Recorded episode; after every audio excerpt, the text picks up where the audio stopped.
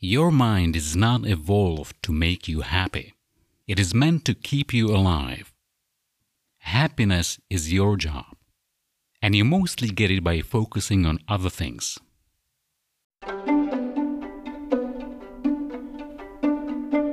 Hi, hope you're well. This is PD at the Art of Self Development. This episode is for everyone interested in ideas and practical tools to develop the most useful skills for yourself and for the people you care about. Happiness can be an elusive thing to chase. You can get it in the unlikeliest places, or you might try to chase it where you think it must be, never to find it. Many of us still believe that happiness can be found, that it is out there. And with more that we possess, we get closer to ultimate happiness. We get more and more.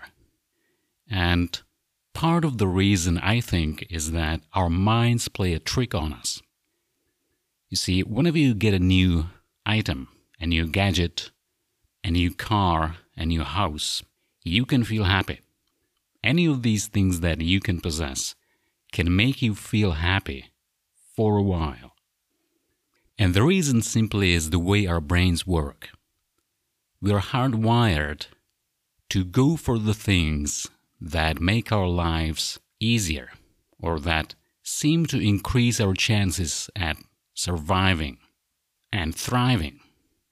This is how our brains trick us into believing that more stuff equals more happiness, even though on the whole it tends to be more of the opposite in the long run.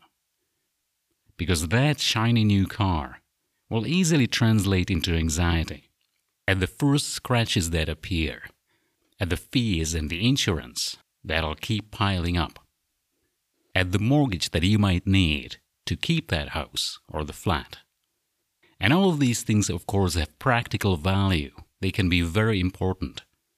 But the truth is, more stuff does not lead to happiness, especially if you really don't need it. Happiness is a state of mind that you've been programmed to feel when the conditions arise that evolutionarily would improve your chances at survival. But the good thing is, we do have power to change what we feel and to align it with things that are actually good for us. Now, some of us are happier, some of us are less so, because for most of us, it's not just our decision. A lot of it is, well, both nurture and nature. A part of the inclination to be happy or unhappy is genetic, we know that. You can have two kids, even twins, and from the get go, you will see how different their approach to life is. So, genes are important. Nurture also is important. The way the child grows up, what kind of stories they hear when they do. But fortunately, a good chunk of the puzzle is our own choices and our own decisions as to whether we decide to be happy and what steps we take to that goal. Our starting point may be different from the get go, when we are born and as we are growing up. But the truth is, happiness should never be the goal. Happiness does not feed itself, especially when we feel happy after a longer period of time. We feel in a way that we would like to last forever. But the downside is, we were never meant to only be happy and nor would it serve us if we did. Because we have evolved a range of emotions from sadness to grief to anger and on to gratitude and satisfaction and happiness. And they all have their place. A person who only feels happy is not complete. I don't believe we would do any good trying to make everyone happy something important would be lost. Because happiness doesn't mean anything without sadness, without loss, without struggle. But it means so much more as a complement to these and as an end result. I believe for most of us, we can be happier than we naturally would, than nature would have us.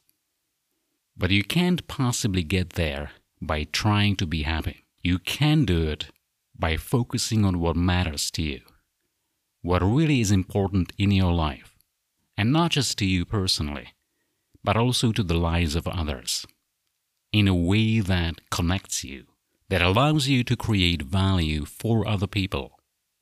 Ultimately, happiness is much more about giving than taking. You can't focus on what you lack, what you want, and getting it, and be happy in the long run. And this is a good thing, because what it means is your gain equals other people's gain.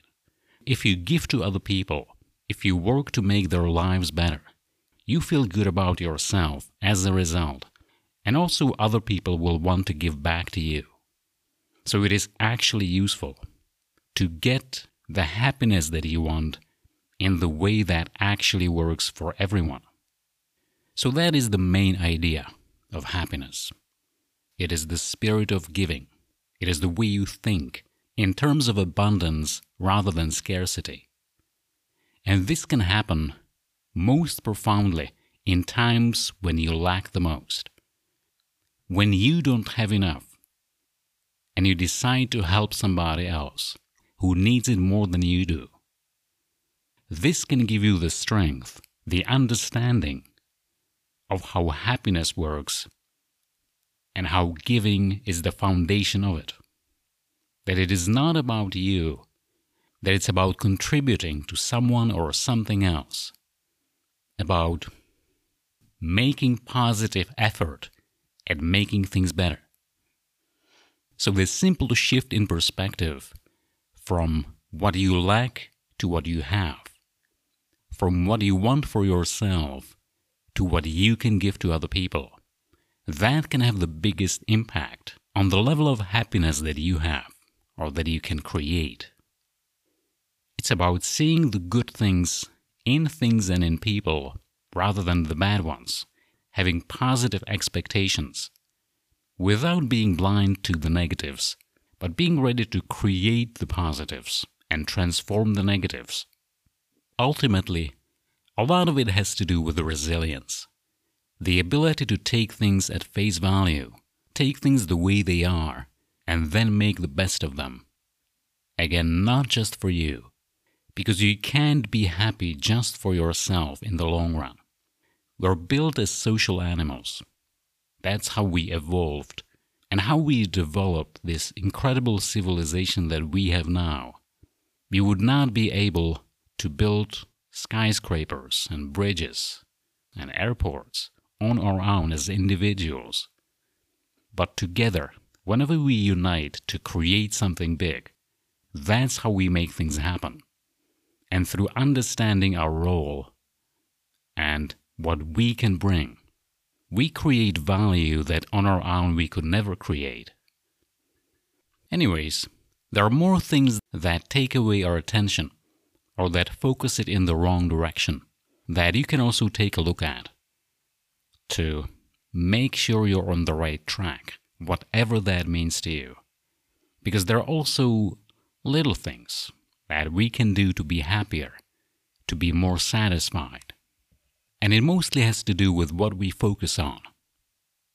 It is about prioritizing our character. Whatever dispositions you have that are unique to you, when you align with it better, so that your life is a natural expression of who you are deep down. That is a big chunk of it.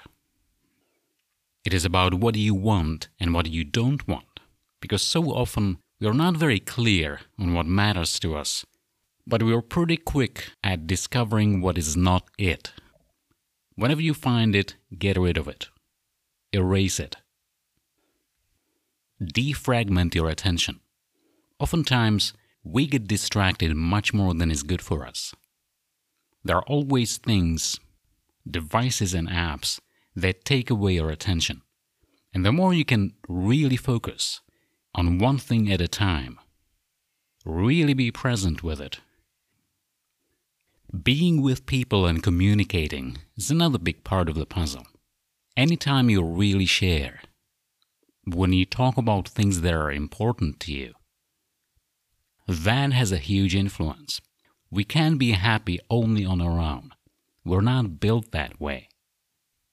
And especially physically being together with the people you care about, that you love, spending time, talking, touching each other. All of these things have a major influence. Getting physical, moving your body around. There's probably no other natural remedy to sadness and depression than physical exercise. It makes your body and mind stronger. It even helps to know that, well, you're not that important. Meaning, oftentimes we get unhappy or depressed when we put too much focus on what we have and when we compare it with other people and their possessions. Well, try instead to take a different perspective. You're not that important, and neither it is important whether or not everyone likes you. There may be some people who you should do your best to get along with and have the best relationship.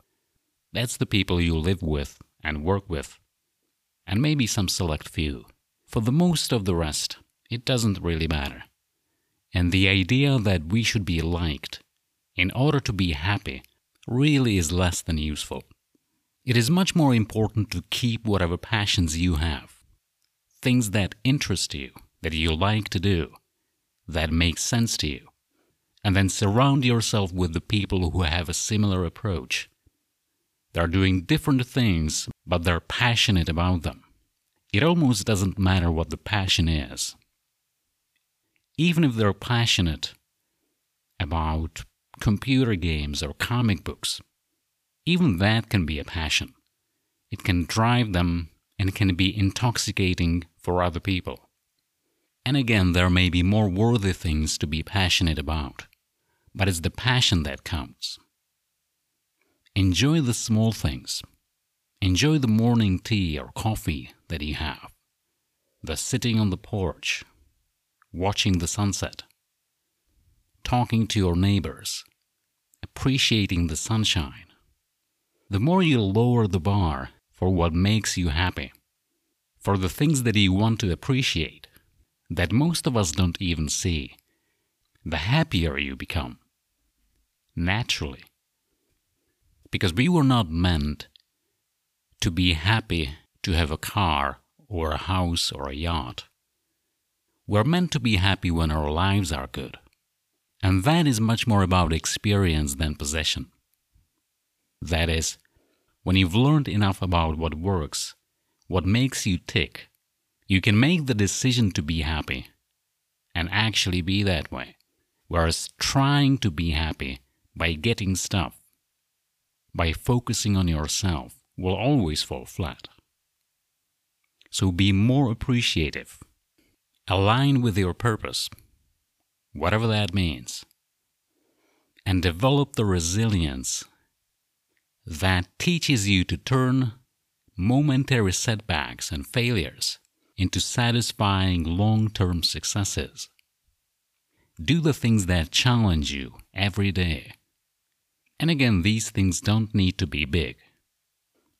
I like to take a cold shower every day after a hot one because it makes me that much sharper and energized and stronger. And it's a small thing that is good for my health, but it's much better for my mindset because it keeps me sharp. And it's one of those things that I know works for me. So put these small things together, those that work on you, to create something that'll make a difference, to build something, to make your life fuller and more meaningful and ultimately happier almost as a side effect.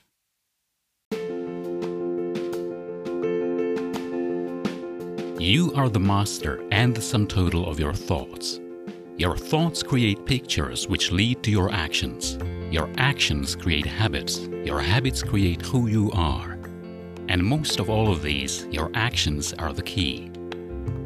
Thank you for listening to this episode of The Art of Self Development.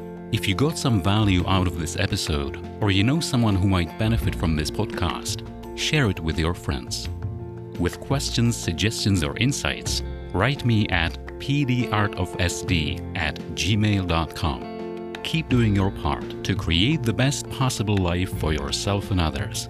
And through what you do, leave the world better than you found it.